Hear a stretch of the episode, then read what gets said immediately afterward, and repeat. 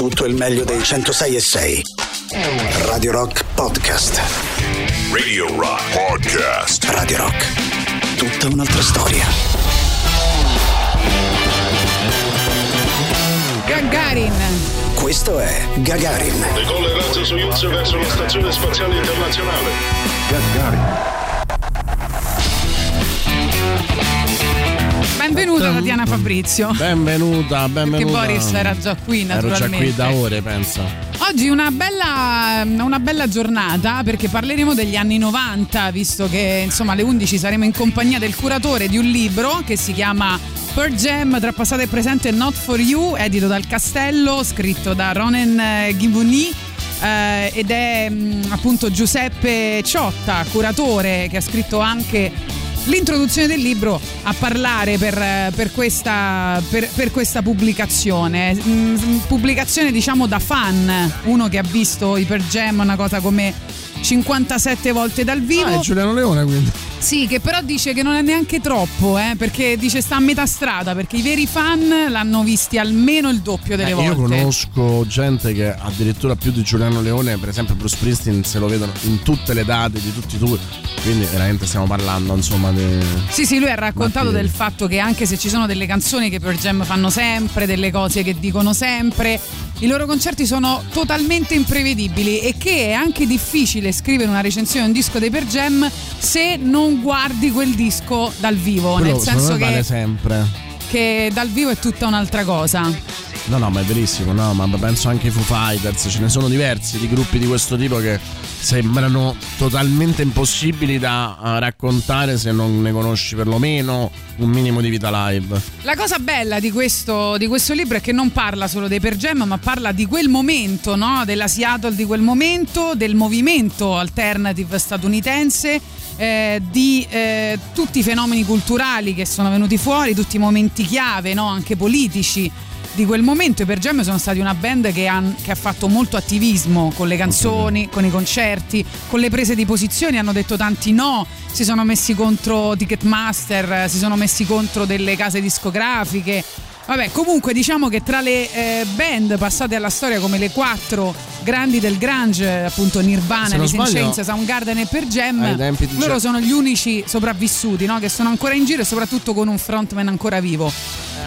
Questo è vero. Se non sbaglio loro, anche ai tempi del appunto grunge 2001, Genova eccetera, a Göteborg perdono uno spettatore di un loro live in un concerto piuttosto drammatico, in cui riflettono anche sul loro ruolo politico proprio, no? In un momento in cui accadevano determinate cose non solo nei live, ma in tutta una serie di situazioni. Ma c'è una delle più belle dichiarazioni di Eddie Vedder che tra poco vi leggerò, perché secondo me questo dice tutto sulla band, del perché è stata così longeva e perché ancora insomma ha un valore per tutti noi, ma è proprio un patrimonio culturale, cioè... Vabbè, comunque, detto questo, oggi parliamo in questa prima ora allora degli anni 90, delle band degli anni 90 che avete amato di più, così poi alle 11 parliamo solo dei Pearl Jam. Andiamo intanto con il prossimo brano. Wow.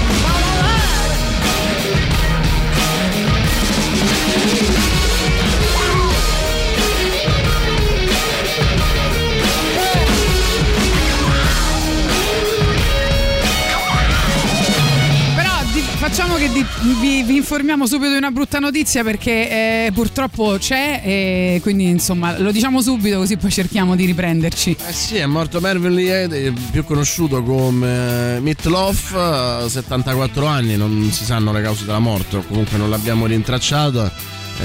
Ricorderete tutti Tato Fell, I Do Anything for Love, che è forse la ballata rock, una delle ballate rock più conosciute e lunghe tra l'altro che ci siano, forse non la sua miglior canzone ma di sicuro la più iconica. Tra l'altro pochi si ricordano quel disco che hai citato è uno dei più venduti della storia del rock negli Stati Uniti o comunque in generale. Disco pazzesco, soprattutto avere successo col nome di un piatto da trattoria non è male. Comunque noi l'avevamo messo ieri, poi pensa. Insomma, pochi si ricordano anche di tutta la sua carriera cinematografica e televisiva. Al di là del Rocky Horror Picture Show ha fatto diversi ruoli. Sono molto dispiaciuto perché era un figo. E va bene, anche Tenacious D e Il Destino del Rock insieme a Jeff Black. Ha fatto tante cose interessanti.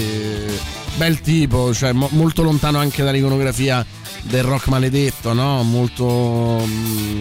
Peccato. Tra l'altro appunto era Bob Olson in Fight Club peraltro, tra le altre cose. Quindi, vedi? Tanta roba. Che peccato.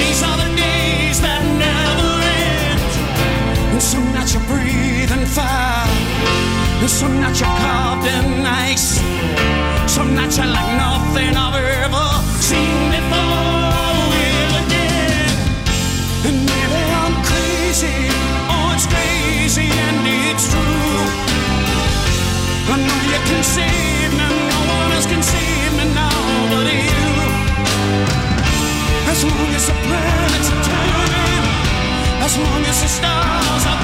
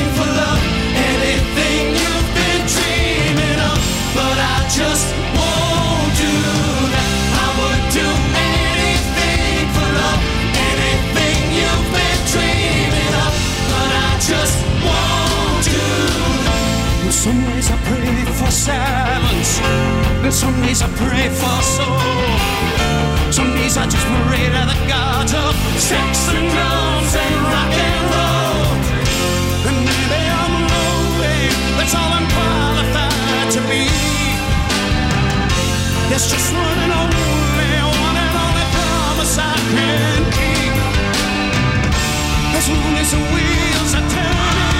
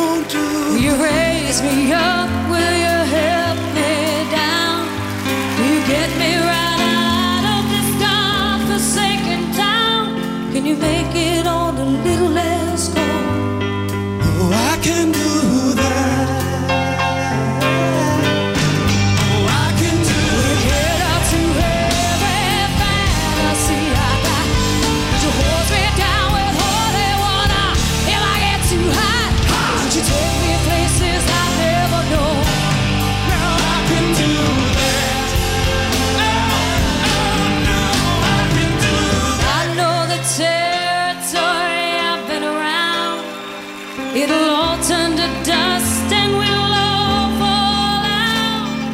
Sooner or later you'll be screwing around.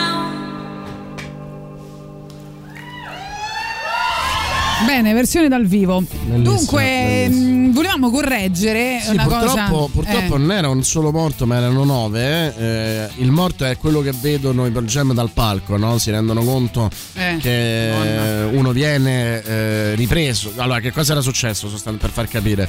C'era questo Roxilde Festival, tra l'altro cartello pazzesco, c'erano gli Iron Maiden, appunto i Pearl Jam e vari altri. I Pearl Jam chiudono il programma e a metà concerto alcuni degli amplificatori crollano e si sentono peggio. Dalle retrovie le persone cominciano a sentire poco e spingono in avanti.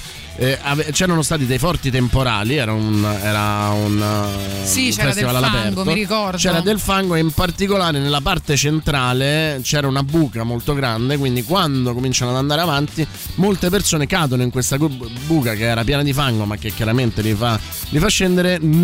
Sostanzialmente quelli che stavano dietro non se ne accorgono, cominciano a calpestarli e alcuni addirittura affogano nel fango e ne muoiono 9. E mentre stanno, pensate l'ironia della sorte, mentre stanno per iniziare a cantare live, cioè iniziano il riff e quelli che non sanno nulla del pubblico cominciano già a cantarla, la sicurezza fa emergere uno di questi corpi, vedono che è tutto blu e capiscono i Pearl Jam che sono morti, e lì si ritrovano tra l'altro nella difficile situazione in cui sanno che ci sono 40.000 persone, se chiudere o meno il concerto per cercare di far rifluire in maniera più o meno sicura tutte le persone. Il Roxilde Festival non si assumerà mai la responsabilità di quello che è successo, lo catalogerà come incidente e così la polizia del luogo. I Pearl Jam si sentiranno invece estremamente responsabili, perché diranno se noi avessimo saputo, se la sicurezza ci avesse detto, noi avremmo interrotto il concerto in tempo, perché tutto questo non sarebbe accaduto. A questo hanno fatto seguire quindi alla fine il bilancio è 9 morti e 26 feriti.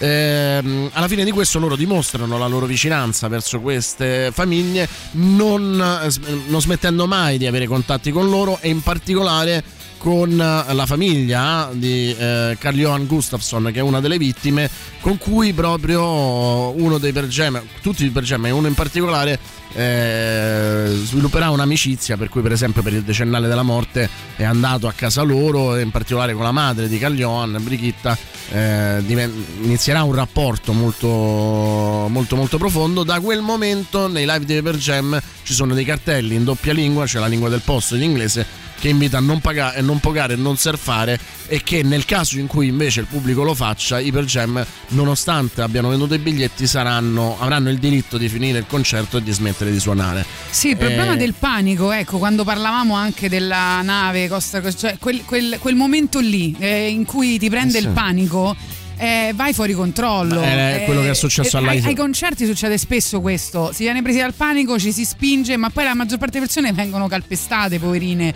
perché tutti gli altri presi dal panico non è solo, capito, fatto. Guarda, è successo diverse volte, è successo all'Aisel 1985, se non sbaglio 1986, Coppa Campioni, Juventus-Liverpool finale, ci sono scontri tra tifosi inglesi e tifosi italiani nel settore Z,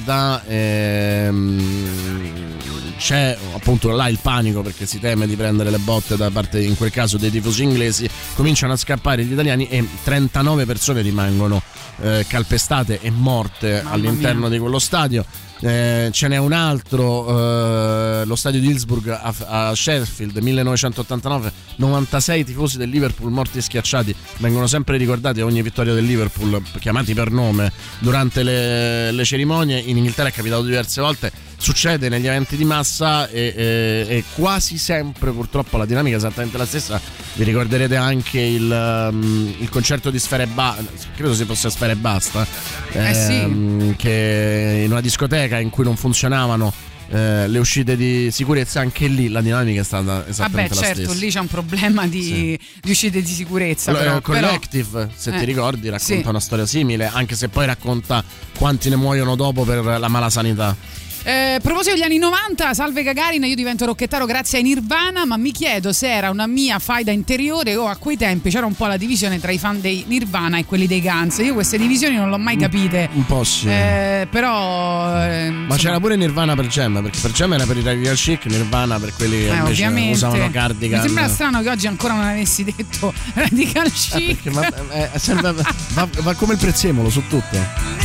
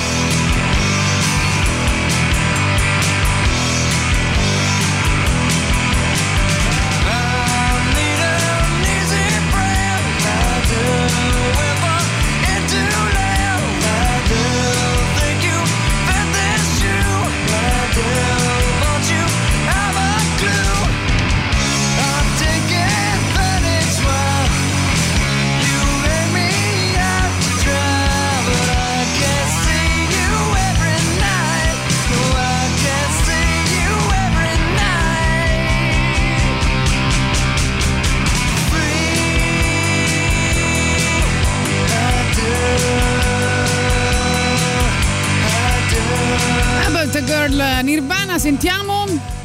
Ma dato che parliamo di band anni 90, ma mettere un bel pezzettone dei Blur che con questa atmosfera un po' londinese ci sta, secondo me, molto bene stamattina. Che carino questo messaggio. Eccoli qua.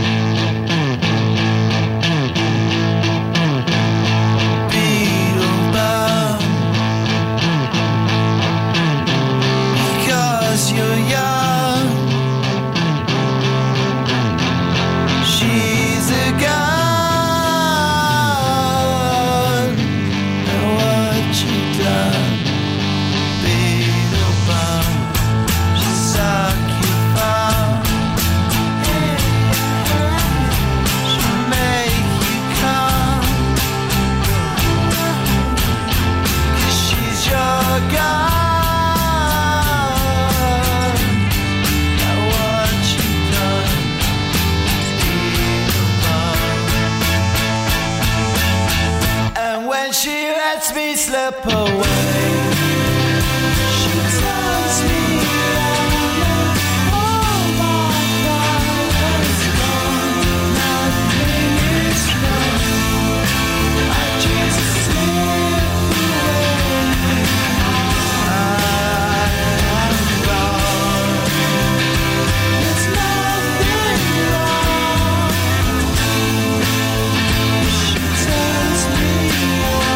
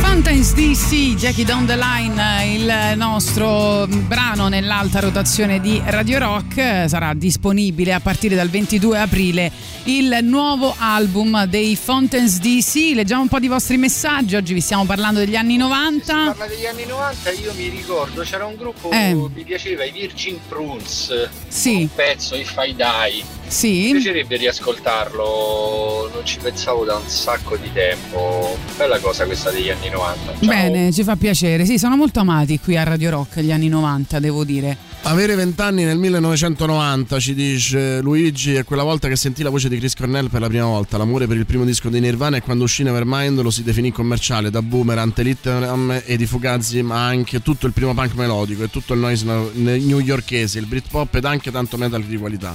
L'ultimo vero decennio rivoluzionario della storia, e poi ci siamo divertiti così tanto. Hai ragione Boris, siamo una generazione molto nostalgica di quella stagione sia musicale ma anche politica, perché abbiamo perso molti nostri riferimenti e siamo un po' smarriti, e dirlo a 52 anni mette malinconia, ma è la verità. Oh, bel messaggio, Luigi si è confidato con noi, sì. E poi Tito dice: perché clima londinese? A Roma piove, che palle. No, in realtà adesso è uscito il sole, però esatto. Insomma, credo che il cielo sia un po' nuvoloso. È uscito il sole perché è arrivata Tatiana, sì. Max, gli anni 90 per me sono Nirvana, Smashing Pumpkins, Rage Against the Machine, ma anche 99 Posse di Moria. Ma la lista sarebbe più lunga se solo mi fosse rimasto qualche neurone. Poi scrivono ancora: i gruppi che ho seguito di più negli anni 90 sono stati i Red Hot Chili Peppers, in particolare Faith No More, Pearl Jam. Li ho visti una volta quando facevano il gruppo spalla U2, i primi anni 90 al Flaminio. Invece, ecco, scrivono: i dischi che ho ascoltato di più in quegli anni sono stati Nevermind, poi va bene Red Hot Chili Peppers come detto, ma soprattutto Rage Against the Machine, e poi ho conosciuto i Tool. Sì, Rage Against the Machine che li mettiamo volentieri, anche perché loro hanno fatto parte di quei gruppi, no, che facevano anche lotta di classe, sì.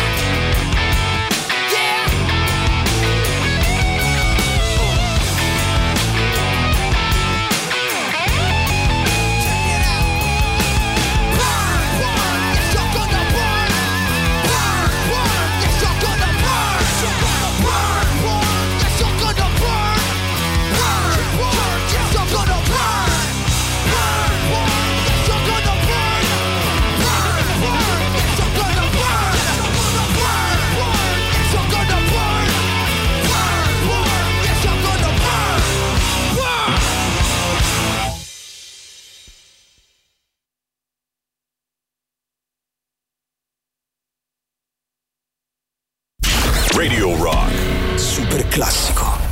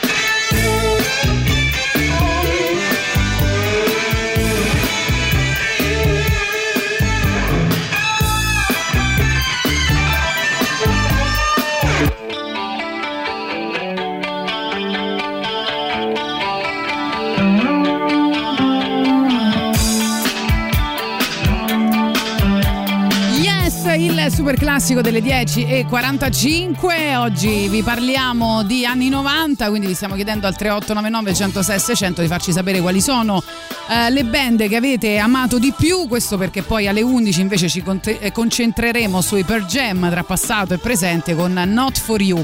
Ecco, una delle dichiarazioni, prima parlavamo appunto di Rage Against the Machine, che anche loro insomma hanno trattato sempre certi valori, e dicevo la frase più bella, la dichiarazione più bella di Eddie Vedder secondo me è quella che c'è alla fine del documentario, citata anche in questo libro del 1996 Hype, in cui lui dice: abbiamo una grande influenza oggi come scena musicale, come zona del paese, se di questa influenza non faremo nulla sarà una tragedia, se non la useremo per fare dei cambiamenti, per fare la differenza. C'è un gruppo di persone con certi valori, un gruppo di persone che sa cosa vuol dire essere i più deboli della società. Finalmente questo gruppo di persone è arrivato in prima fila. Se non ne uscirà nulla di buono sarà una vera tragedia. Quindi questo lui dice sostanzialmente. Aveva ragione, e ha ragione, ancora tuttora hanno quel tipo di influenza. Dei 90, Cocos molto più cattivo degli altri, dice dei 90 salvo Jane's Addiction, Massive Attack e Prodigy. Va bene, poi bellissimo. Nel 1990 io avevo meno 2 anni. Vabbè, hai voluto fare il coatto, il gaggio, e dirci che sei molto più giovane di me. Non sì, però poi sei cresciuto e qualcosa avrai ascoltato, esatto. No? Tatiana, per esempio, pur essendo nata negli anni 90, fine anni 90, sa tutto degli anni 90. Poi Claudio ci propone Garbage, ancora scrivono anni 90 Marilyn Manson e Pantera by American Psycho. Base Hathaway per esempio. Addirittura. Vabbè, mettiamo What James Addiction, va.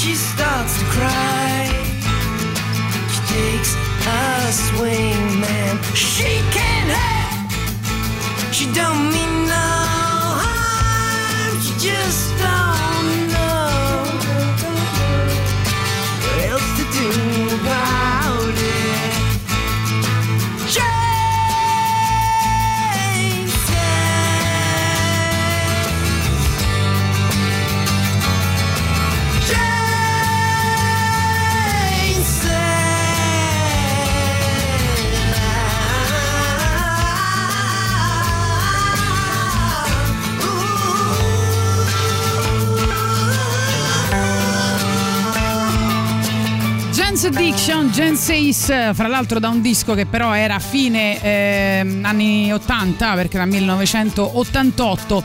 Allora, vediamo i vostri messaggi ancora sugli anni 90, quello che ci state scrivendo o anche registrando. Leggiamo da Telegram. Public Enemy valgono, ma certo vale che tutto, sì. Vale tutto. Luigi, Hunger Strike dei Temple of the Dog meriterebbe di essere inserita dopo Jane Says. Valentina, anni 90, decennio magico per chi aveva 20 anni allora e tuttora ascolta capolavori usciti all'epoca, ad esempio Glory Box dei Portishead, About the Mad Season, Song of the Deaf dei Queens of the Stone Age, ma anche tra gli italiani After Hours e Marlene Kunz.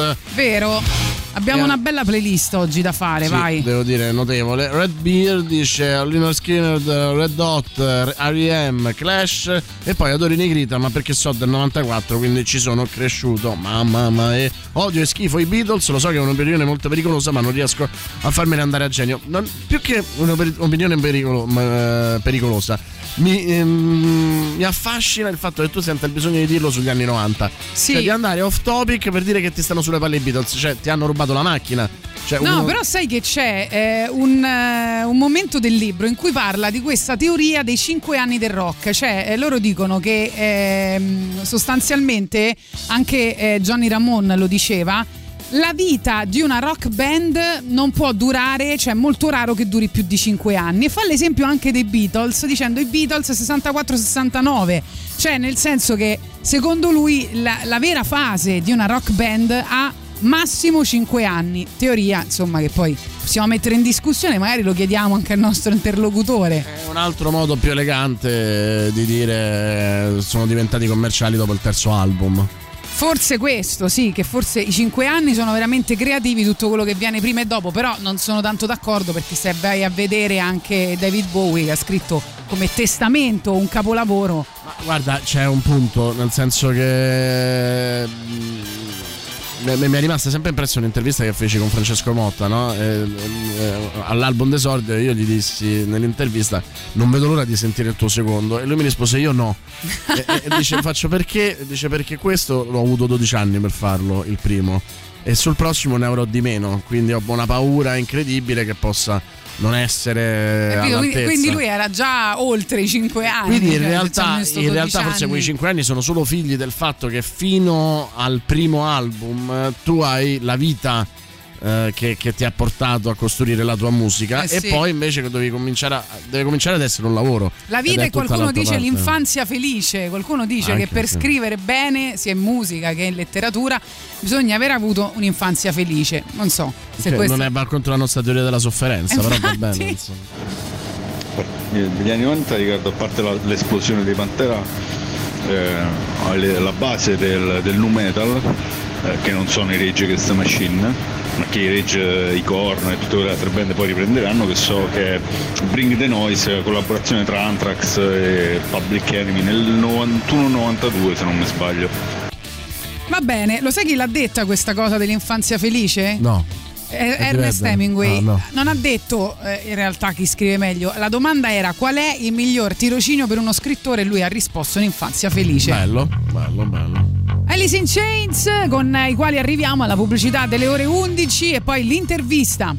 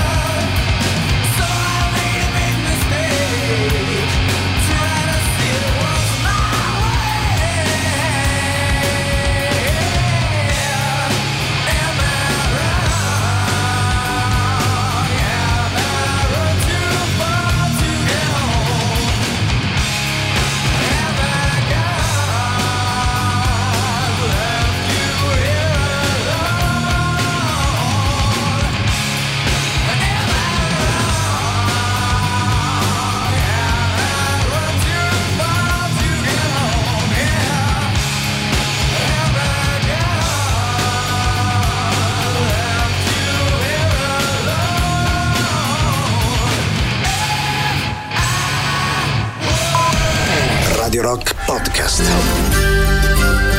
Jethro Tull, Sad City Sisters è il brano nell'alta rotazione di Radio Rock, che potete ancora votare sul nostro sito radiorock.it per decidere se lasciarlo o no in alta rotazione. Tanto noi siamo molto contenti di presentare al telefono con noi Giuseppe Ciotta, curatore di questo libro scritto da Ronen Givoni, si chiama Not For You, per Gem, tra passato e presente. Intanto benvenuto.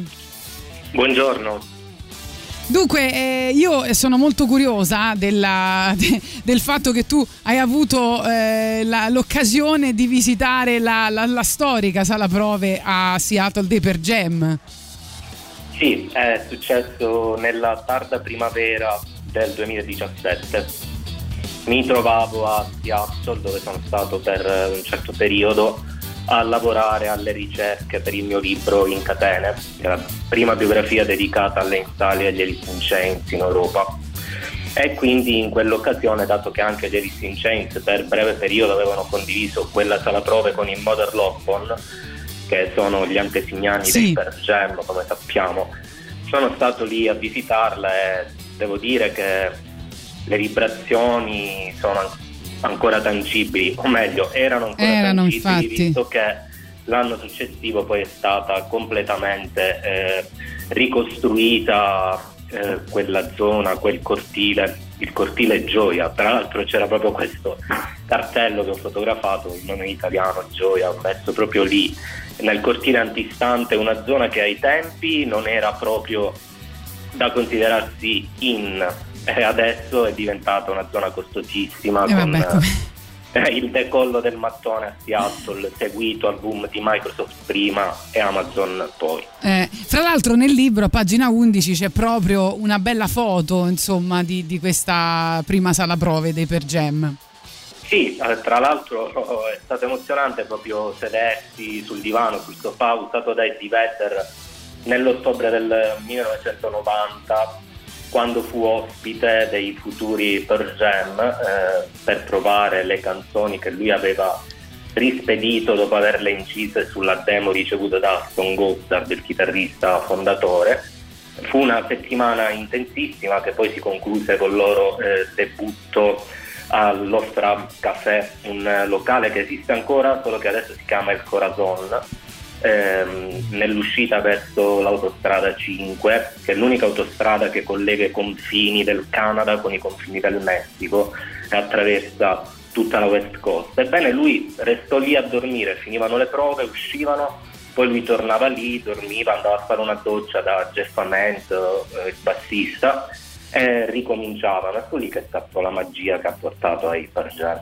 Senti, prima di farti una delle domande di cui, insomma, a cui cerchi di rispondere anche tu nella prefazione Sopravvivere al grunge e a se stessi, in cui appunto cominci dicendo che delle band passate alla storia come le quattro grandi del grunge, appunto alcune che abbiamo già citato, Nirvana, Elissincensi, Soundgarden e Per Gem, loro sono gli unici rimasti in giro con un frontman ancora vivo che poi fra l'altro dirà una volta sul palco: vivere è la vendetta migliore. Prima di farti la domanda del perché, secondo te, le ragioni perché sono ancora in giro, perché sono resistiti così tanto tempo, ti volevo chiedere di presentare tu, essendo il curatore del libro, questo volume. Allora, Ronen Givoni è, diciamo, un autore atipico, perché anche se è un addetto ai lavori del mondo musicale americano, appartiene, diciamo, a quella che noi chiamiamo musica colta, perché lui viene da studi di musica classica, è un pianista e adesso si occupa dell'organizzazione e della gestione dei grandi eventi inerenti appunto quel settore musicale. Ha ricevuto tante ottime recensioni per la sua World Music Orchestra, che è stata definita dal New Yorker l'orchestra più innovativa di New York. E adesso che si occupa di gestione di spazi da concerto e festival negli Stati Uniti e all'estero, si è potuto permettere, diciamo, una sorta di periodo sabbatico per dedicarsi a questa sua grande passione, che a dispetto del suo background appunto la musica dei Per Gem, band che lui ha visto dal vivo decine e decine di volte Esattamente 57 volte. Esatto. Devo dire però che ho conosciuto negli ultimi 20 anni fan dei Per Jam che lo battono ampiamente. Sì, sì, lo dice anche lui, lo dice anche lui. Ma lui... ma bisogna avere anche tanti soldi per spostarsi così tanto e andare... Perché giustamente lui pure dice la dimensione più bella dei Per Jam è sempre dal vivo, no? Perché sono sempre... insomma, anche se ci sono delle canzoni che poi fanno sempre, eccetera, eccetera, in realtà sono sempre imprevedibili. Cioè ogni live è un'esperienza diversa dalle altre. Sono esattamente d'accordo, perché io ho visto i Per Jam in 3 decadi diverse, con formazioni diverse, o perlomeno il batterista ovviamente, la sensazione è sempre quella, il fatto che sia un live act irripetibile, che unisce i capisaldi di tutto ciò che noi cerchiamo e chiediamo a un evento rock, con anche un'umanità, un'intensità emotiva che è una delle cifre stilistiche di questo gruppo. E tornando a Not For You, Per Jam tra passato e presente, la definirei una biografia atipica, nella misura in cui non è una biografia dal punto di vista formale, perché come avrai notato da un argomento all'altro, e anche la successione temporale non è esattamente rispettata, ma è in tutto e per tutto una biografia dal punto di vista dei contenuti, perché lui seleziona dei turning point, dei momenti chiave nella loro carriera e li approfondisce, ed è stato il primo a farlo, perché c'erano tanti retroscena poco sondati nella loro storia. Sì. E fra l'altro la cosa che mi ha fatto molto ridere è che lui dice: se dovessi scegliere un solo album da portare su un'isola deserta, non sarebbe un album dei Per Jam e nemmeno dei Radiohead, che sono il secondo gruppo che lui ha visto di più volte dal vivo, ma porterebbe un disco di un pianista, Richard, che segue Bach e Schubert, quindi per dire, no, la cosa... Sì, diciamo, sembra quasi... un cultore, come succede a noi rocker, voglio dire, no?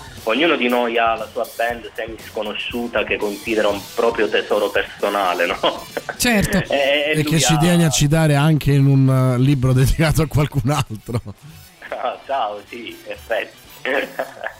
Senti, invece io so che tu hai un piccolo aneddoto su una canzone dell'album 10 dei Per Jam, che è Once, e quindi se ce lo vuoi raccontare poi magari l'ascoltiamo e poi torniamo a parlare ancora del libro. Ah sì, certamente, così alleggeriamo insomma il contenuto, perché è un aneddoto. Si tratta della prima volta che ascoltai Per Jam, mi prestarono questa musicassetta registrata, le vecchie care musicassette, no?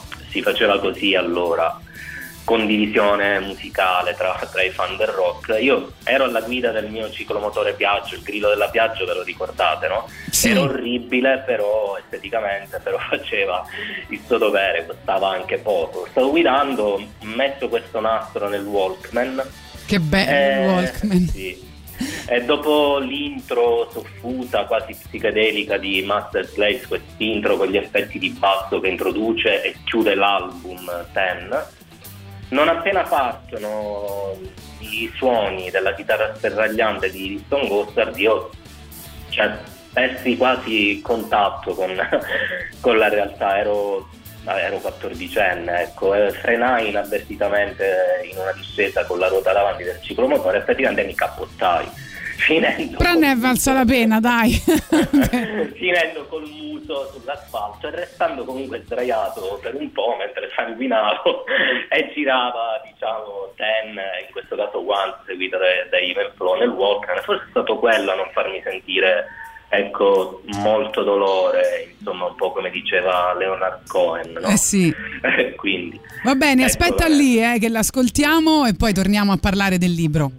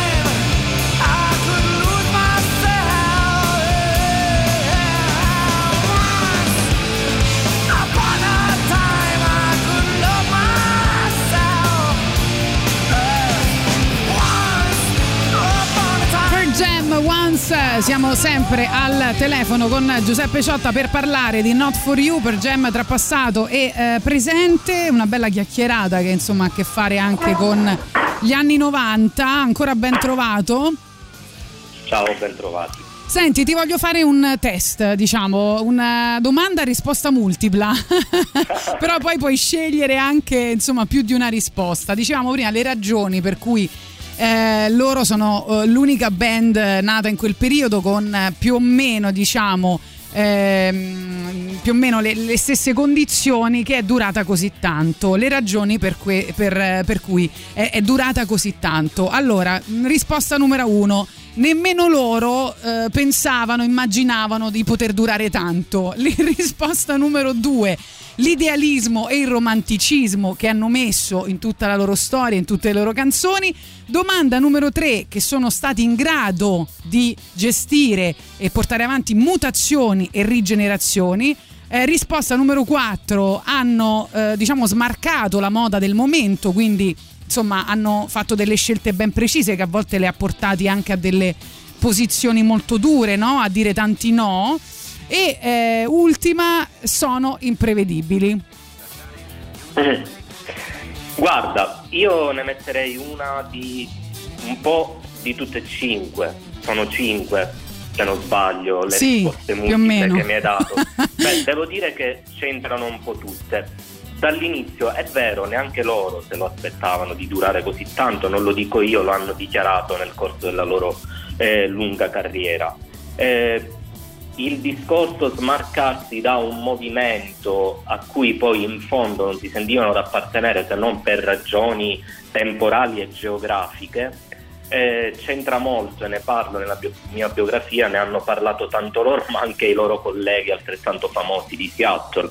Cioè se noi per grunge intendiamo chitarre fangose, urla squassanti, un esistenzialismo esasperato tradotto nei testi, i Per Jam sono il gruppo meno grunge della storia, se noi per grunge identifichiamo ciò che ho appena detto.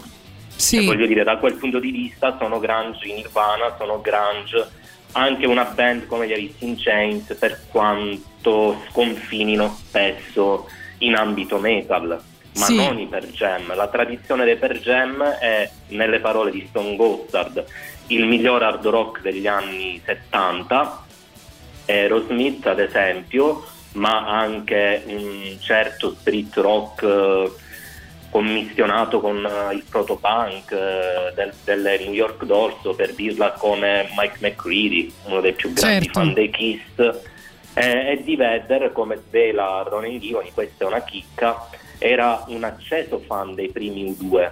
Questa è una cosa che non si sapeva tanto riguardo al background musicale della formazione di Vedder, quindi Anche degli U parecchio, no? Ne parla. Sì, degli U, sì, quella è proprio una cosa, si sa, suo sì. padrino sì, sì, sì. lo voleva, lo immaginava, appunto era il papà immaginario che lo aveva sempre desiderato quando ascoltava Quadrofinia nella sua camera da adolescente di Vedder. Ecco, con la postilla che hai appena aggiunto tu e che fa la differenza, abbiamo il quadro completo, sì. Una band dal background anni 70. Fra l'altro io penso che la risposta è anche a pagina 410, quindi l'ultima pagina del libro, in cui l'autore scrive: da qualche parte in questo momento qualcuno sta ascoltando un bootleg dei Per Jam per la prima volta, cioè magari un bootleg sconosciuto, da qualche parte in questo momento qualcuno sta ascoltando un bootleg dei Per Jam per la 21ª volta, da qualche parte in questo momento qualcuno sta suonando a qualcun altro una canzone dei Per Jam per la prima volta, e va avanti così questo discorso che forse no, è la spiegazione per cui insomma è così, è durata così tanto una band come Per Jam.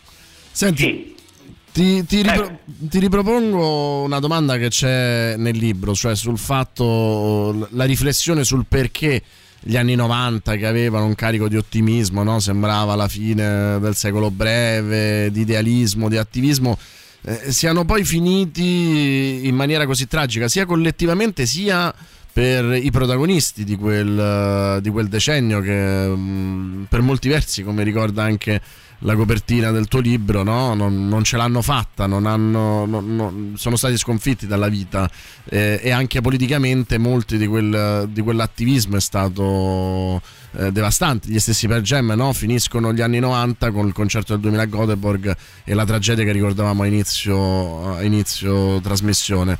Tu ti sei risposto a questa domanda? Io l'ho contestualizzata su entrambe le sponde dell'oceano, perché sai benissimo che in Europa, ma soprattutto in Italia, l'influenza dei fenomeni americani arriva sempre con una decade o poco meno di ritardo, no? Quello che tu chiami un decennio iniziato sotto i migliori auspici, questo vale per l'Italia, per l'Europa, ma quel decennio negli Stati Uniti era stato gli anni 80. Quindi l'edonismo, gli yuppie, la Los Angeles ricca di paillettes, qualcosa che poi si è tradotto anche in un genere musicale come il glam metal da quelle parti, è stato, diciamo, spazzato via da questa urgenza di contenuti di cui si è fatto portavoce più che altro il college rock, il rock indipendente che andava per radio, prima del boom mainstream, quindi i REM, i Soul Asylum, i Sonic Youth, tutte band che hanno influenzato tanto i protagonisti del grunge, gente che non aveva nulla da celebrare o da festeggiare come le band degli anni 80 precedenti, ma che invece viveva delle battaglie personali, delle guerre personali, non avevano una diciamo battaglia politica da portare avanti, ma delle battaglie personali. Sono le prime generazioni di persone venute fuori da famiglie disfunzionali, figli di divorziati, gente che si trovava ad avere a che fare con problemi fin dall'infanzia, dall'adolescenza, ecco, e poi contestualizzati in un ambiente proprio territoriale, geografico, molto isolato e isolante, quale poteva essere Seattle e comunque la zona del nord-ovest, e anche l'umore di quei luoghi si riflette molto in quel genere musicale, e le conseguenze sono quelle di un successo forse neanche cercato in quelle dimensioni, no? Perché facevano musica per la necessità di esprimersi, come chiunque può fare gli esordi, no? Ma erano ragazzi con delle problematiche preesistenti al loro status di milionari, e quando milionari lo sono diventati, per molti è stata un'arma a doppio taglio, non per Vedder da quel punto di vista, e tornando alle risposte multiple, probabilmente loro sono sopravvissuti, hanno ridefinito il loro concetto di band proprio perché si sono sganciati dal marketing e dal buzz dell'ultima moda che era il grunge, per non restare stritolati da quella macchina del successo che sappiamo che danni anche a livello psicologico ha fatto a Kurt Cobain, alle Staley degli Alice in Chains. Ecco, Vedder non voleva essere un portavoce generazionale, ed era un'etichetta che gli stavano affibbiando proprio perché i suoi compagni con cui aveva iniziato, cioè gli stessi Cobain e Staley, stavano cadendo come mosche, vittime di ciò di cui avevate parlato. Quindi questa integrità morale, questa onestà nei confronti dei fan, questo dire vivere la vendetta migliore e non abbandonarsi all'oblio, che è un messaggio, devo dire, anche molto travisato dai media dell'epoca riguardo alle liriche di Nirvana e degli Alice in Chains, ecco. Grazie mille, lo so, è difficile farli così purtroppo, però ti ringraziamo tantissimo per questo intervento. Grazie a voi. Ricordiamo, il libro si chiama Not For You, per gemme tra passato e presente, edito dal Castello. Grazie mille. Grazie a ragazzi, presto. Grazie mille per lo spazio. A presto. Radio Rock Podcast. Bruno Risas, si chiama Yoko Ono questo nuovo singolo. Io, per chiudere l'intervista che abbiamo appena fatto su Per Gemma, volevo mettere il brano col quale, almeno così ci racconta l'autore del libro, i Per Gemma chiudono le loro performance, che è un brano fra l'altro che racconta la storia di un soldato di ritorno al Golfo Persico, che è stato poi uno dei temi che loro hanno, insomma, che tornerà più volte nelle loro canzoni, e quindi direi di, che dici? Va bene? Ma assolutamente sì. Tutto quello che decidi, cara Tatiana, per me è Vangelis. Yalla Let Bada, che non avevamo fatto in tempo ad ascoltare prima durante l'intervista, e poi continuiamo a vedere con i vostri messaggi le vostre band, i vostri dischi preferiti degli anni 90 fino a mezzogiorno, quando vi racconteremo una storia straordinaria.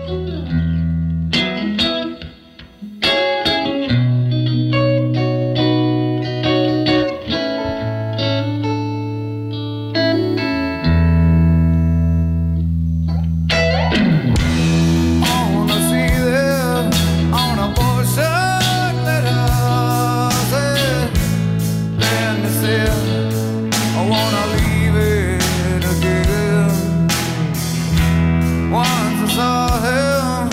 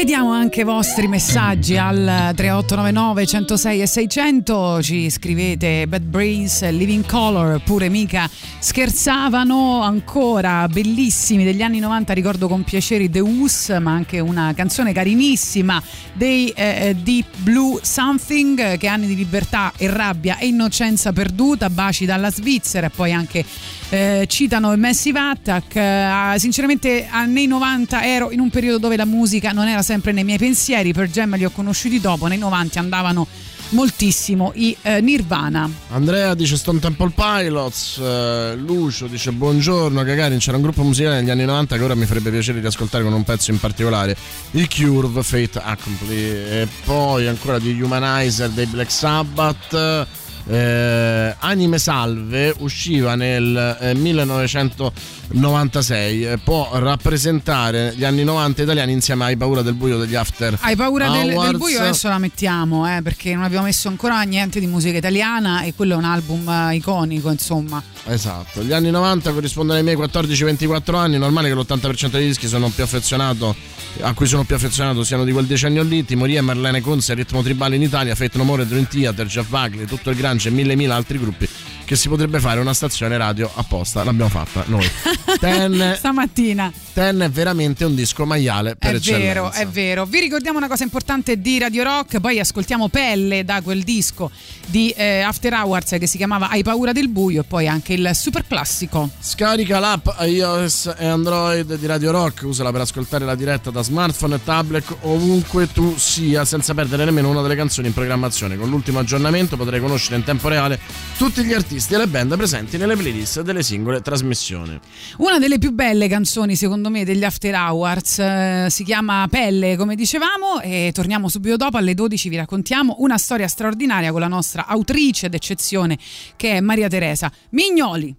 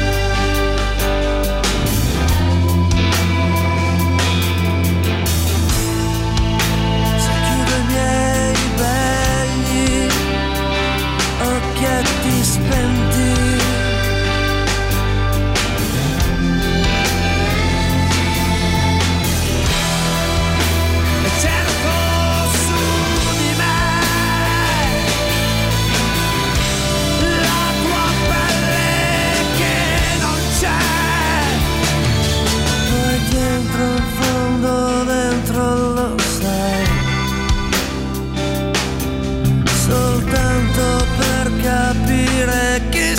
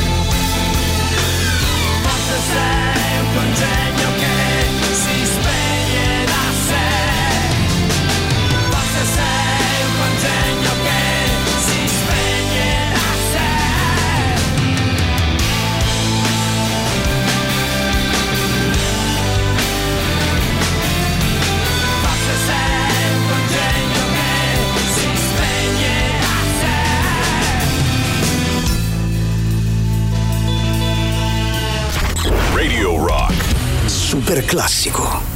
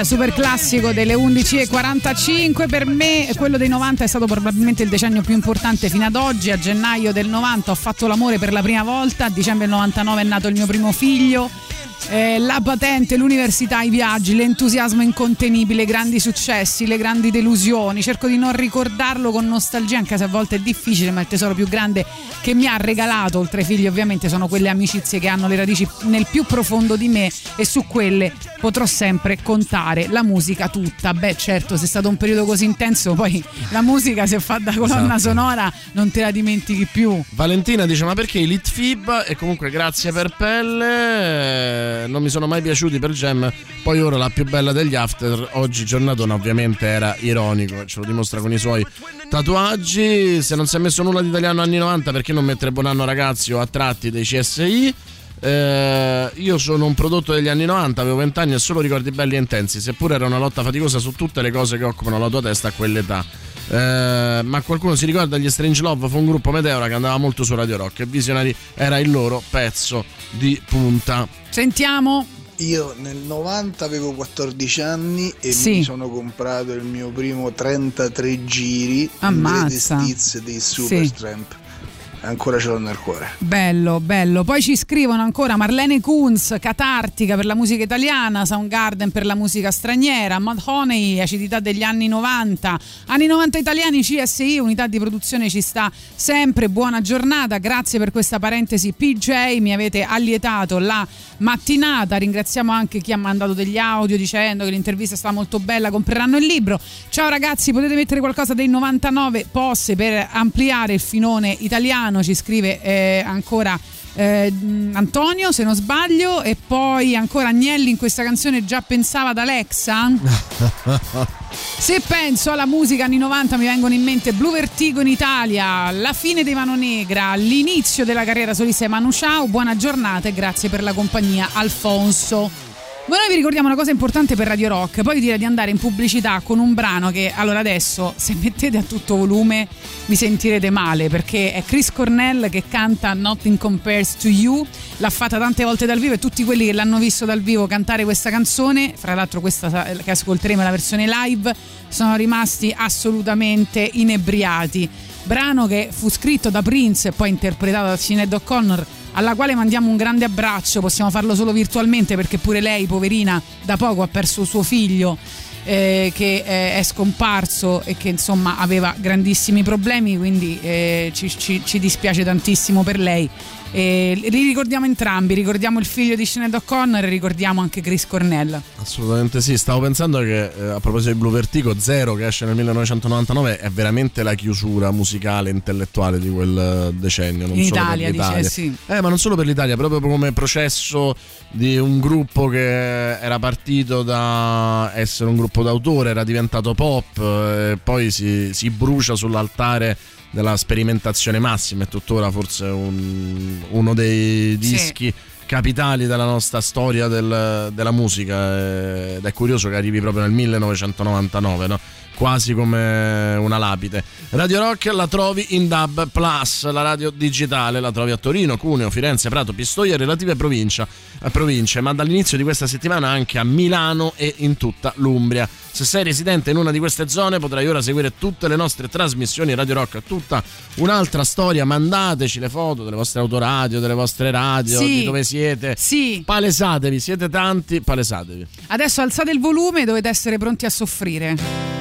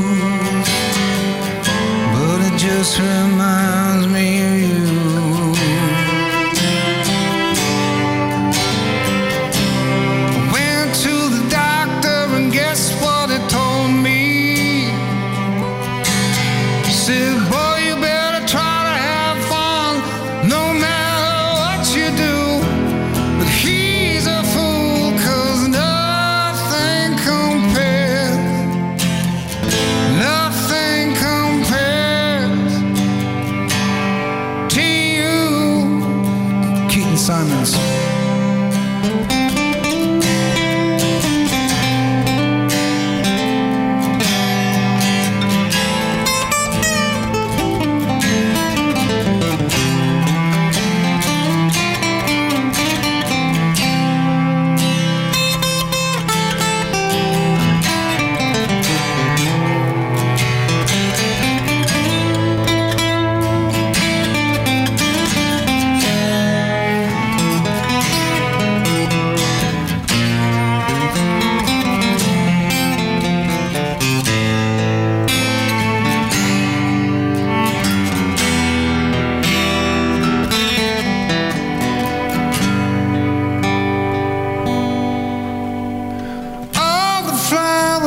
You planted, mama, in your backyard,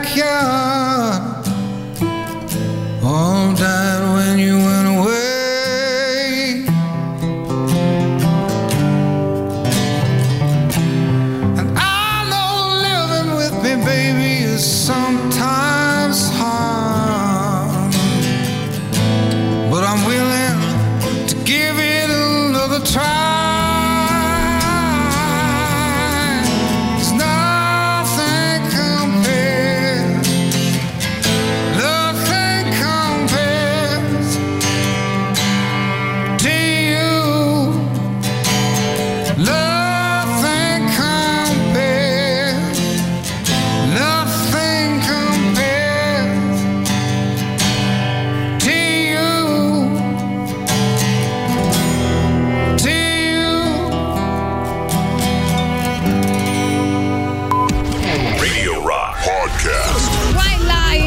Tra le novità di Radio Rock, dunque, tra i messaggi ci scrivono grazie per questa bellissima canzone, ovviamente fanno riferimento a Chris Cornell, e ci dicono che oggi è la giornata mondiale dell'abbraccio, quindi ci mandano un abbraccio virtuale, ma soprattutto devo dire ci stava bene perché abbiamo voluto mandare un abbraccio noi in quel modo. Dunque oggi torna una rubrica alla quale io e Boris siamo molto affezionati, che si chiama Storie straordinarie, in questo caso scritta dalla nostra autrice Maria Teresa Mignoli. Oggi vi raccontiamo una bellissima storia, quindi mi raccomando rimanete sintonizzati per la prossima mezz'ora sicuramente. Allora, la rubrica Storie straordinarie di oggi vuole farvi scoprire la storia di una donna travolgente, caparbia, talentuosa, che ha sfidato i canoni del suo tempo, le convenzioni della famiglia, e ha cercato una strada nuova, non facile ma senz'altro autentica. Parliamo di Maria Teresa Wilmont, scrittrice, poetessa anarchica cilena. Nasce l'8 settembre 1893 da una famiglia aristocratica tenuta in grande considerazione sia in Sud America che nella scena politica internazionale. Una famiglia notevole dove Teresa cresce circondata dai migliori precettori ed educatori per insegnarle danza, pianoforte, lingue straniere, insomma tutto quello che non poteva mancare ad una ragazza di buona famiglia di Vigna del Mare. Ma era anche circondata dalla severità della madre e dall'avvilimento del padre di non aver avuto un figlio maschio, sembra Lady Oscar. Anno dopo anno cresceva in lei un certo malcontento di quella vita dorata, etichettata e piena di vincoli. Così quando l'amore bussò alla sua porta, per lei fu come un treno verso la libertà, ci saltò su e non se lo fece scappare. Conosce Gustavo Balmaceda Valdés proprio in casa sua, in uno dei tanti ricevimenti alla fine dell'estate del 1909. Anche lui di buona famiglia, ben presto travolto dall'impeto e dal carattere sfacciato di Teresa. Comunque una cosa che succede a tanti, sia quella di avere un padre che vuole un figlio maschio e quindi ritrovarsi a combattere con questa cosa, sia che è successo a tantissime persone, no? Perché una volta le vecchie generazioni ne potevano uscire, fare quello che volevano. Mio padre voleva un figlio maschio e gli sono capitato io e quindi per andare via di casa si sposavano col primo che veniva, no? Prendevano l'occasione al volo.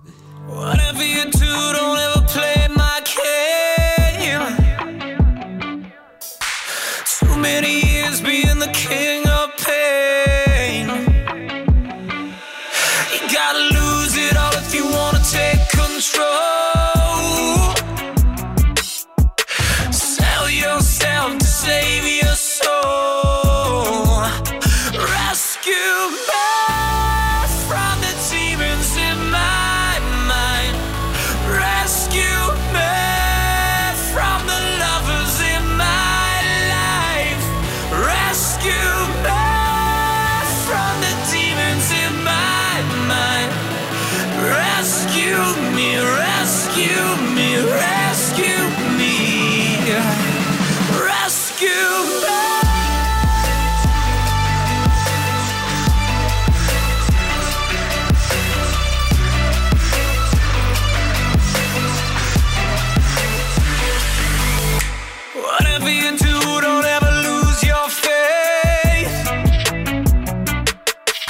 The devil's quick to love, lost in fame.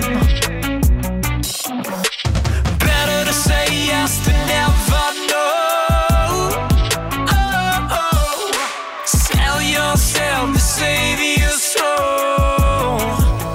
Rescue me from the demons in my mind. Rescue me from the lovers in my life. Rescue me from the demons in my mind. Rescue me, rescue me, rescue me. Rescue me.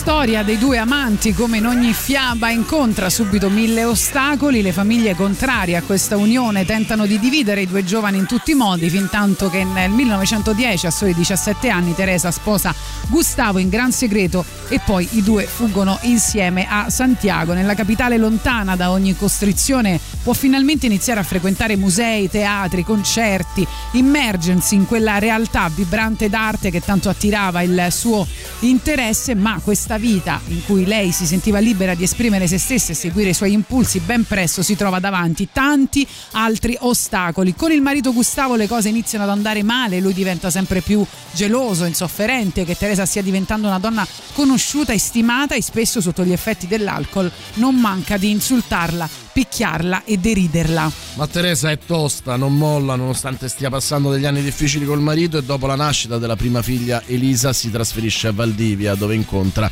Pablo Neruda. Ci sono degli incontri che ci cambiano la vita, e Teresa da quel momento inizia a frequentare i circoli letterari, dove ben presto si fa conoscere e apprezzare. Sono anni duri ma intensa di presa di coscienza, sono gli anni in cui, usando uno pseudonico, Therese Wilms, la nostra inizia a scrivere. Canta, anima mia, canta e bevi in un sorso il nettare mattutino. Canta, anima mia, il cielo azzurro e la campagna siano per te un baccanale con la cui bellezza puoi ubriacarti.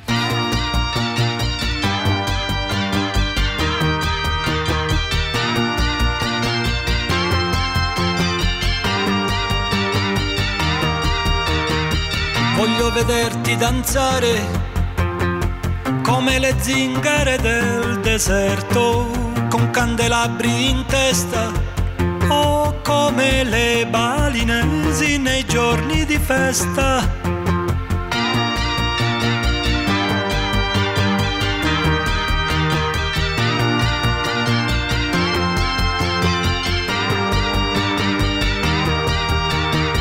Voglio vederti danzare come i dervisci turno che girano sulle spine dorsali, o al suono di cavigliere del katakali.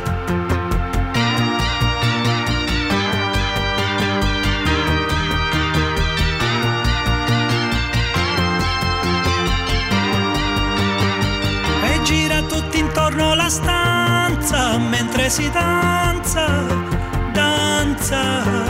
E gira tutti intorno la stanza mentre si danza.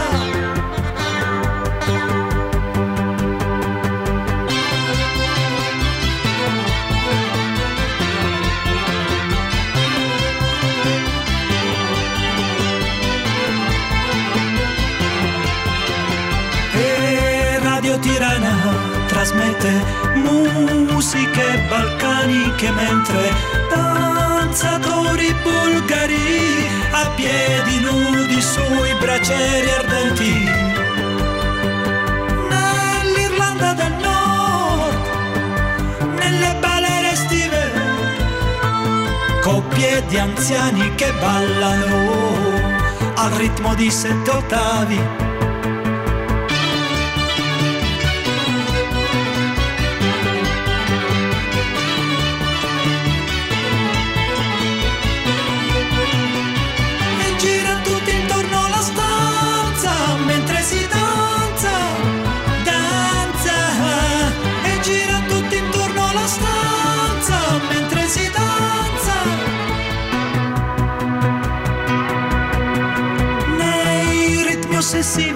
La chiave dei riti tribali, regni di sciamani e suonatori zingari belli. Nella bassa padana, nelle balere estive, coppie di anziani che ballano vecchi valzer viennesi.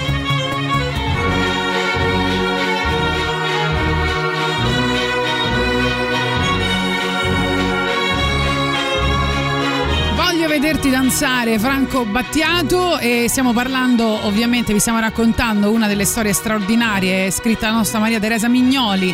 In questo caso si chiama anche lei Maria Teresa, ma è il cognome Wilms-Mont. Dunque, mesi dopo, Teresa, oltre alla letteratura, si avvicina anche alla politica, affascinata dalle idee di libero pensiero, sostenendo la lotta per i diritti degli operai e l'emancipazione femminile, diventando politicamente attiva e schierandosi con la massoneria, arrivando ad abbracciare tesi anarchiche per sostenere i più deboli. Una donna che anche qui rivela la sua forza d'animo e di pensiero, non temendo giudizi e ripercussioni, ma solo inseguendo giustizia e valori che sentiva suoi. Nonostante il rapporto travagliato con il marito, nel 1913 Teresa dà alla luce la seconda figlia, Silvia Luz, ma il suo matrimonio ormai è in pezzi, tant'è che pochi anni dopo Gustavo, al culmine della sua insoddisfazione, decide di trascinare Teresa addirittura davanti a un tribunale per accusarla di adulterio.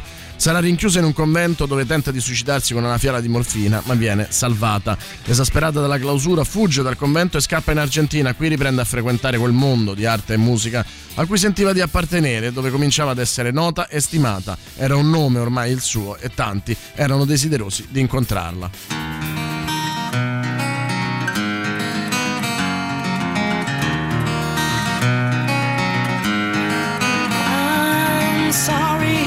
Times that I made you scream, for the times that I killed your dreams, for the times that I made your whole world a rumble, for the times that I made you cry, for the times that I told you lies, for the times that I watched and let you stumble.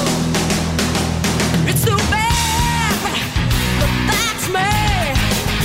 What goes around comes around, you see.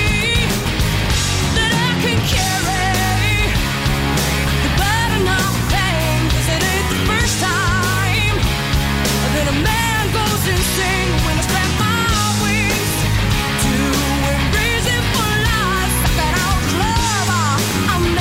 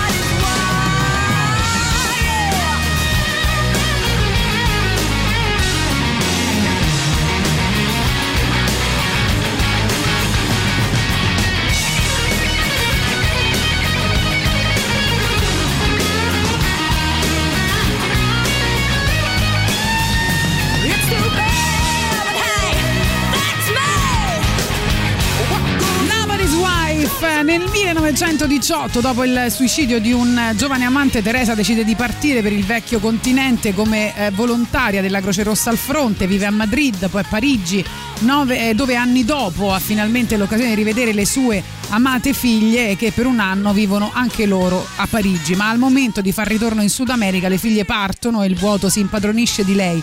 Il dolore, l'angoscia sono talmente grandi che decide di togliersi la vita con un'overdose di barbiturici e si spegne il 24 dicembre del 1921. Una vita straordinaria passata a lottare ed amare, per seguire le proprie idee e passioni, per far sentire la propria voce. Teresa non ha mai smesso di dirci la verità, anche a muso duro, la sua di verità che poi è quella di tante di noi. Tra poco vi leggiamo una poesia di Teresa Wilmont e poi intanto, se volete mandare i vostri pensieri, 3899 106 e 600.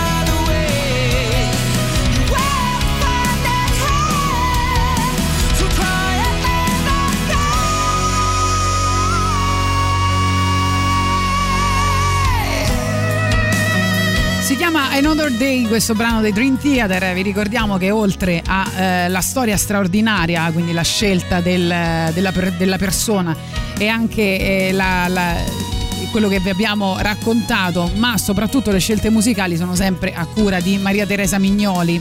E chiuderemo con Cranberries, ma volevamo leggervi anche una poesia di Teresa Wilmot. Anche se sono nata 100 anni prima di te, la mia vita non è stata tanto diversa dalla tua. Anch'io ho avuto il privilegio di essere donna, è più difficile essere donna in questo mondo, tu lo sai meglio di tutti. Ho vissuto intensamente ogni respiro e ogni istante della mia vita. Ho distillato una donna, hanno cercato di reprimermi, ma non ci sono riusciti con me. Quando mi hanno voltato le spalle io ci ho messo la faccia, quando mi hanno lasciato sola ho dato compagnia, quando hanno voluto uccidermi ho dato vita, quando hanno voluto rinchiudermi ho cercato la libertà. Quando mi amavano senza amore ho dato ancora più amore, quando hanno cercato di zittirmi ho urlato, quando mi hanno picchiato ho risposto, sono stata crocefissa, morta e sepolta dalla mia famiglia e dalla società. Sono nata 100 anni prima di te, comunque ti vedo uguale a me, sono Teresa Wilmot e non sono adatta per le signorine. E va bene, devo dire che questa è stata una bella storia che vi abbiamo raccontato. L'ultima mezz'ora la dedicheremo sempre agli anni 90, quindi se avete da fare delle richieste 3899 106 e 600 e chiudiamo appunto con questa Dreams dei Cranberries. Ringraziamo Maria Teresa Mignoli, rimanete con noi per l'ultima mezz'ora prima del Bello e la Bestia.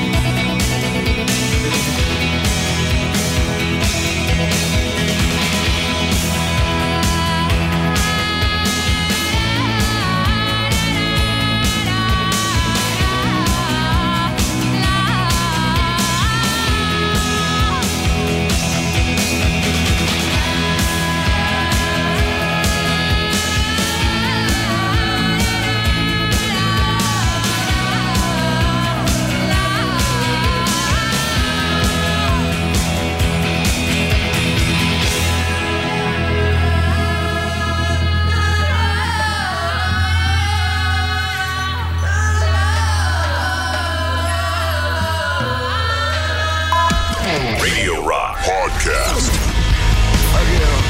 Edved, questo è il nuovo album in uscita l'11 febbraio. Benvenuti a Radio Rock. Oggi stiamo parlando di band anni 90. Vediamo i vostri messaggi, sentiamo. Buongiorno Tatiana, buongiorno Boris. Ciao.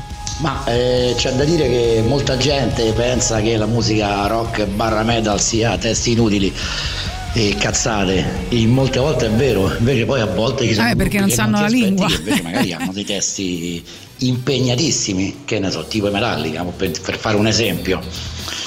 E poi, ma c'è sta qualche album degli anni 90 che non è un disco maiale, cioè ha messo nel pensiero di tutto che è uscito fine anni 80, inizio anni 90, mi vi armar de testa, cioè che ne so, Megadeth, Metallica, ACDC, boh, non lo so, ma io veramente armar de testa, Nirvana, che ne so, sono tutti dischi maiali quelli del 90, è vero. Grande nostalgia, ragazzi, perché prima comunque non ci stavano tutti questi social, quindi tu dovevi fare un disco e farlo tutto bello, non adesso che ne fai 2 canzoni e tutto il resto è merda. Il punto è questo, ragazzi. Dai. Avevo 13 anni e ballavo questo lento a casa mia alla festa delle medie, come direbbe Elio, romanticissimo, 45 giri. Ovviamente parlava di Nothing Compares. Poi sentiamo ancora, vai. Imprescindibili gli Uzeda, che sono ancora colonna portante del noise mondiale. Sì. Gruppo di Catania meraviglioso. I 90 in Italia, mitici Movida, grande Mario Riso. Invece dicono che secondo loro la versione di Prince è imbattibile, forse perché è sua, non so, ancora citano Smashing Pumpkins. Sentiamo Lorenzo veloce. Ciao ragazzi, buongiorno, io anni 90 vi propongo Ugly Kid Joe, uscì un album nel 92 mi pare, che è American Least Wanted, e da lì potete prendere quello che vi pare, o Sam Side o Cats in the Cradle, va bene tutto. Ciao, grazie.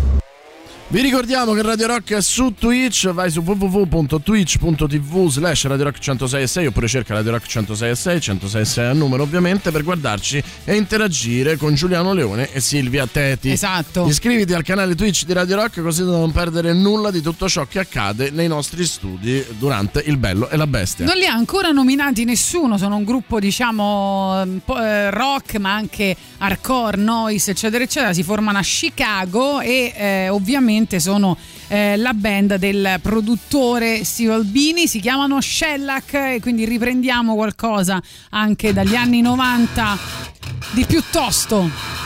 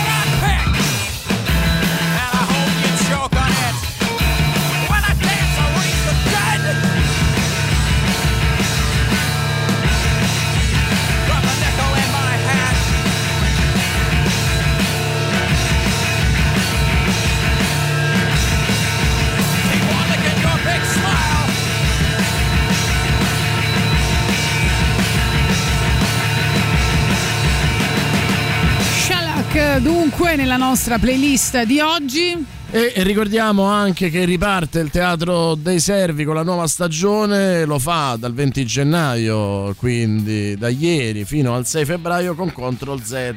Clara ha un sogno, diventare una fotografa di guerra, ma nessuna redazione vuole assumerla, che strano. Grazie ad un incidente al suo PC acquisisce il potere di tornare indietro di una scelta nella realtà, spingendo i tasti Ctrl Z sulla tastiera. Inizia così un divertentissimo viaggio avanti e indietro per cambiare il corso degli eventi. Dal 20 gennaio al 6 febbraio, quindi andate a vedere Ctrl Z.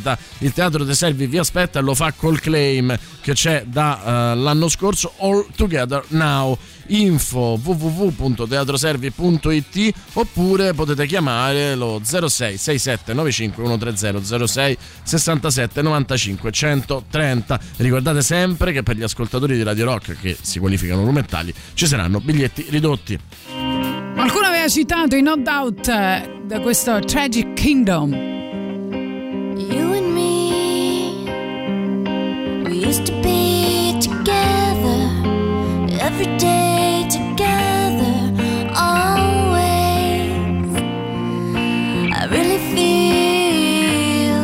That I'm losing my best friend. I can't believe this could be the end. It looks as though you're letting go, and if it's real, well, I don't want to know.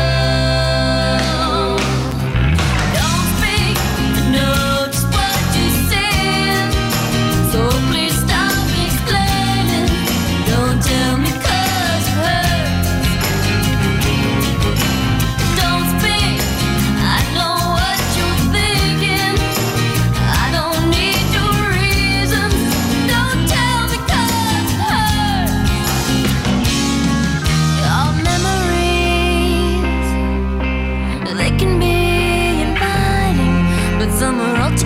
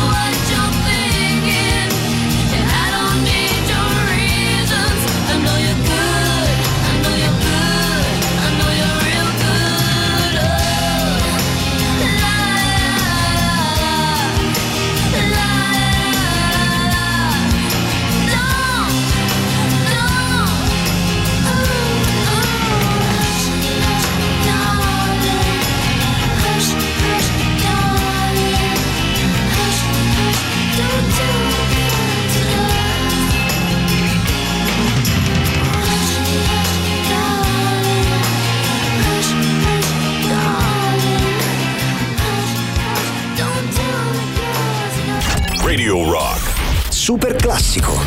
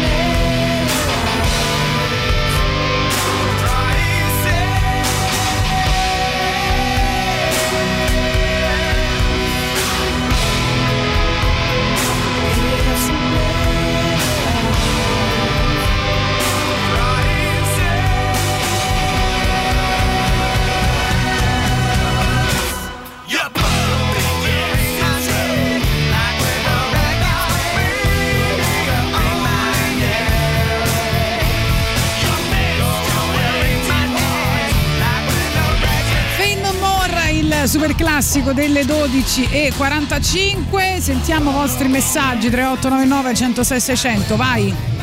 Essendo nato nel 95, a volte ho difficoltà a ricordarmi su una band degli anni 90 o prima o dopo. Tu dal 96. I Go-Go Dolls li hanno detti o sto sbagliando io? Decade? No, i Go-Go Dolls non li hanno detti e fra l'altro sono ancora in attività, cosa strana che io non ho ancora accettato, diciamo così. Poi anni 90 i Papa Roach, Guano Apes, beh, ce ne stavano dei gruppetti forti, eh? Sì, vero, sai quanto mi piaceva questa dei Guano Apes?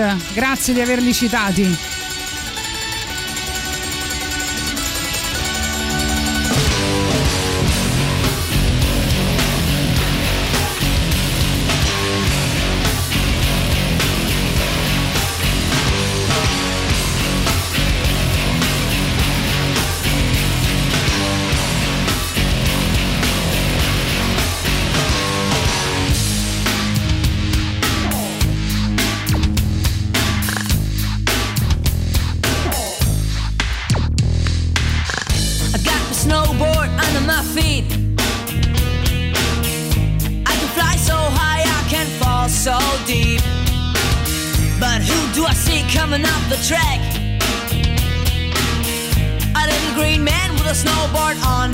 Back to say, and now I'm flying.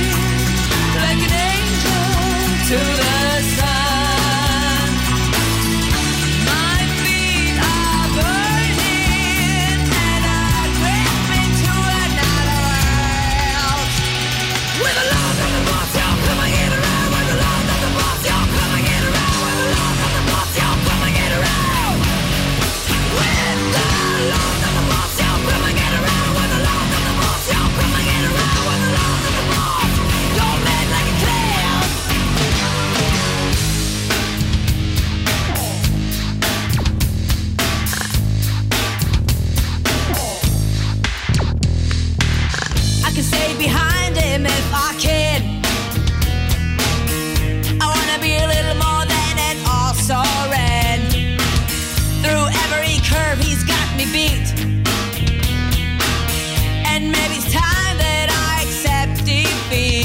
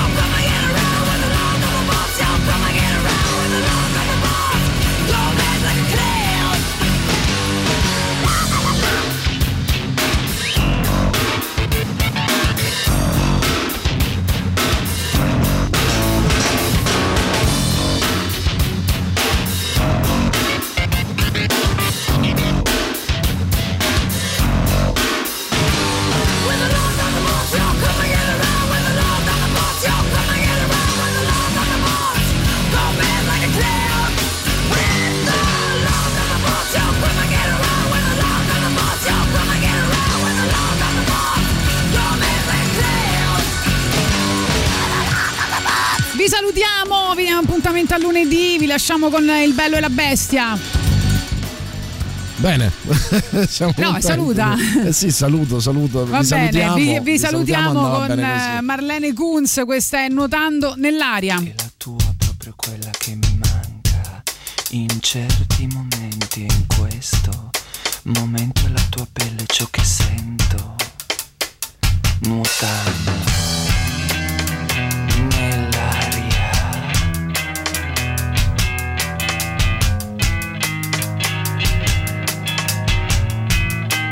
Odori dell'amore nella mente, dolente, tremante, ardente.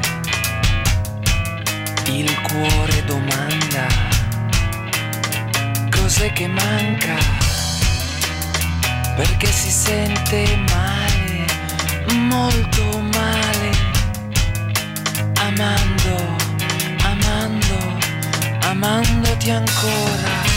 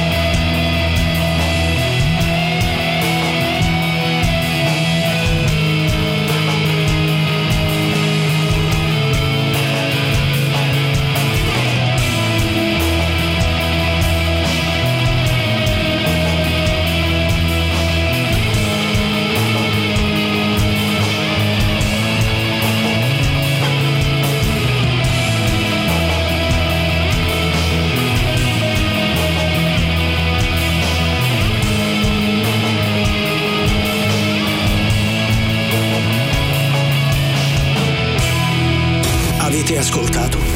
Gagarin. I moderni esploratori non viaggiano su scricchiolanti vascelli di legno in balia delle onde, Gagarin, ma a bordo di razzi scintillanti lanciati verso lo spazio. Tutto il meglio dei 106.6. Radio Rock Podcast. Radio Rock Podcast. Radio Rock. Tutta un'altra storia.